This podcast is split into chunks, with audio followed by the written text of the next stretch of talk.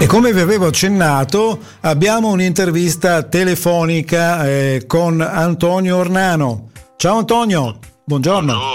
Buongiorno. Buongiorno. Senti una breve presentazione giusto perché eh, chi non ti conoscesse, ma è impossibile che perché ti conoscono tutti, eh, diciamo che Anzi, vai, vai, vai. nasce alla Spezia il 9 settembre del 1972, beato te, ti trasferisci all'età di 10 anni a Genova dove ottieni, come dici tu, una gognata maturità classica e riesci pure a laurearti in giurisprudenza. Ma in quegli anni degli studi, anche molto prima, diciamo intorno all'età dei 14 anni, eh, così eh, nasce la tua passione del, per il teatro. Per colpa di chi ce lo vuoi dire? Ah, merito di mio papà che mi ha portato a vedere per la prima volta il malato immaginario eh, a Genova, avevo 16 anni, 17 anni e da lì poi dopo sono andato a vedere mh, tutti gli spettacoli in abbonamento per il Teatro Stabile di Genova e quando inizia quel meraviglioso periodo in cui hai finito la maturità e inizi a far finta di fare l'università ho iniziato a fare dei corsi di teatro, ho avuto fortuna perché ho trovato gente che ti fa innamorare di questo mestiere che è un gioco bellissimo anche quando diventi adulto, Certo. anche quando diventi padre e da lì poi dopo è nato tutto. Però diciamo che tu, eh, nonostante diciamo, questa eh, parvenza così di, di- di- di serietà, insomma di, un avvicinamento a un teatro un po' più classico, a un certo punto scopri qual è la, la tua vena un po' cialtronesca, si può dire? Eh no, sì, sì, sì, assolutamente. Per me il termine cialtrone è un'accezione nettamente positiva, nel senso che lo dico anche in uno spettacolo, quello che portiamo anche a Sanremo, Sì. nel senso che io dico, nella mia vita ho fatto tanto teatro di ricerca, poi non ho trovato niente e ho iniziato a fare il comico, che è sempre meglio che lavorare, eh, ci mancherebbe altro. No, beh, credo. Poi dopo è nato tutto. Fra l'altro credo che sia anche forse ehm, più difficile, se non altro, il cercare di far ridere le persone rispetto a quello che è il teatro, diciamo, tradizionale, classico. Correggimi se sbaglio. Guarda, mm, secondo me anche queste sono un po' delle, delle generalizzazioni, dipende da- da- dalla predisposizione di ciascun, di ciascun attore, ci sono certi attori che hanno una capacità di entrare nelle corde drammatiche che è potentissima e che per loro è più semplice rispetto ad altri che eh, hanno più difficoltà a far ridere. Poi sai, il concetto dell'attore eh, è un linguaggio utilissimo, c'è gli strumenti che tu acquisisci facendo l'attore di teatro, ad esempio, è un linguaggio che cioè, hai una serie di strumenti che ti sono utili, ma che però all'inizio, eh, quando inizi a fare il comico, te ne devi un po' dimenticare, perché quello è un altro tipo di linguaggio. Poi dopo li puoi recuperare, anzi aiutano mh, ad amplificare il racconto, però il comico è uno che racconta, perciò devi abbattere la quarta parete, devi creare un rapporto con il pubblico e, e il rapporto che- con il pubblico che si crea facendo il comico è un rapporto diretto, mentre il rapporto che tu crei facendo l'attore sul palco a teatro con il pubblico è un rapporto derivante dalla storia che tu vai a raccontare, devi essere concentrato sulla scena. Certo, Invece certo. il comico deve essere concentrato anche su quanto viene recepito, deve, deve captare un po' l'umore del, ehm, della platea, eh, deve riuscire a cavalcare le risate, deve riuscire un attimo a farli respirare, insomma, tanti aspetti molto interessanti, eh, ci mancherebbe altro. Indubbiamente. Senti, tu ti senti di far parte un po' di questa schiera che è abbastanza insomma, allargata di questi comici liguri, cito ad esempio, non so, Vergassola, Balbontin, personaggi di questo, di questo, di questo tipo?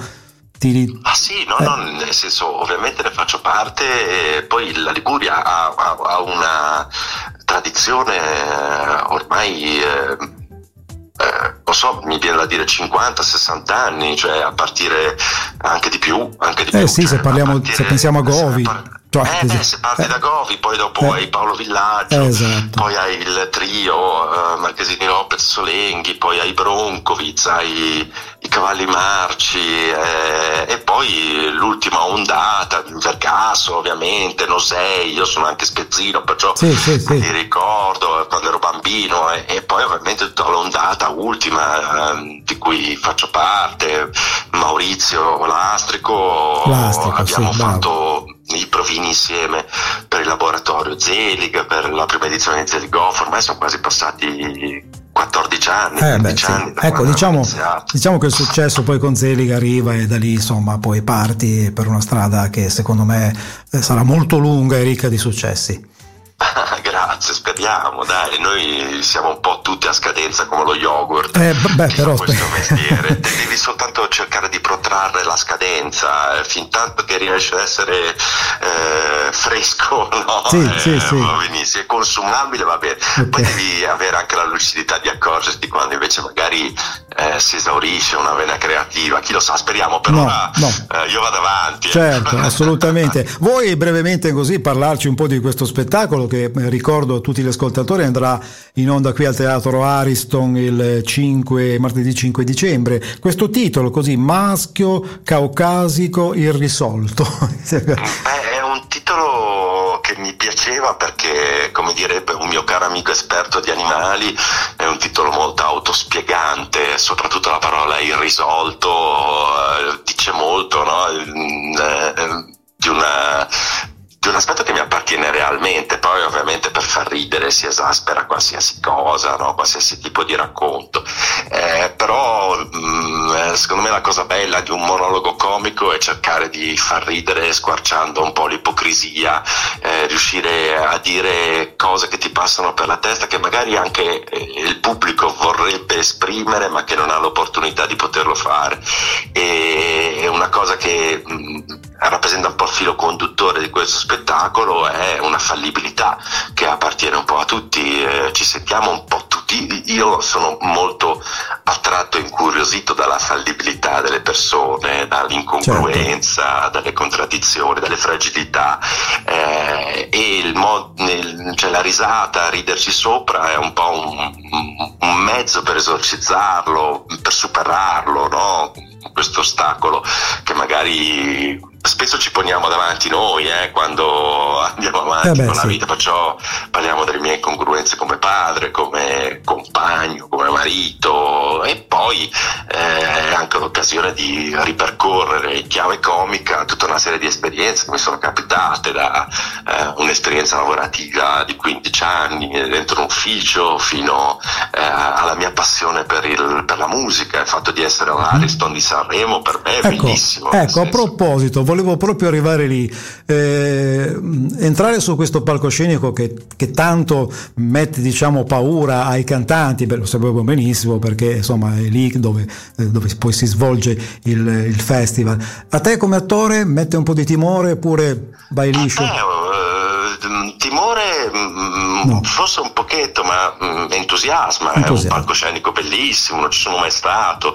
Eh, dire che vai all'Ariston di Sanremo comunque è, è un eh, teatro importantissimo, certo. è legato non soltanto ovviamente alla musica, ci mancherebbe sì, altro, sì, sì, però comunque ha ospitato eh, grandi attori, grandi, grandi, personaggi, perciò un po' di responsabilità eh, la senti, però è anche vero il contrario, nel senso che è un un palcoscenico così importante, un qualcosa che ti esalta. Poi noi siamo delle prostitute meravigliose, noi comici, quando saliamo sul palcoscenico, dopo i primi momenti, almeno ce lo auguriamo sempre, no? dopo quel terrore prima di entrare in scena, poi poi non vorremmo più scendere, ecco, certo, quando beh, eh, ci troviamo bene. Ovvio. Senti, eh, io ti ringrazio infinitamente per questa piacevole chiacchierata, voglio ricordare a tutti gli ascoltatori di Radio 88 eh, che stiamo parlando appunto con Antonio Ornano che sarà qui al Teatro Ariston di Sanremo martedì 5 dicembre alle ore 21. Eh, ti ringrazio infinitamente e ti chiedo gentilmente se vuoi eh, un saluto a tutti gli ascoltatori di Radio 88. Un saluto dal profondo del cuore a tutti gli amici di Radio 88 che ci stanno ascoltando. Mm, se qualcheduno poi avesse voglia di venire di persona al Teatro Aristo di Sanremo, siamo Ma ancora più felici e, e, magari parliamo anche di musica raccontando le grandi cialtronate dei nostri artisti preferiti. Perfetto. È un aspetto che fa ridere. Sarà così, sarà così sicuramente. Ti ringrazio infinitamente Antonio, sei stato molto Grazie gentile voi, per averci dedicato un po' del tuo tempo. Quindi, buona che dire, a presto, a presto e buona giornata. Ciao Antonio, grazie. grazie. Un abbraccio. Ciao, ciao un abbraccio ciao. a te, ciao, grazie. Radio 88. 100% tua.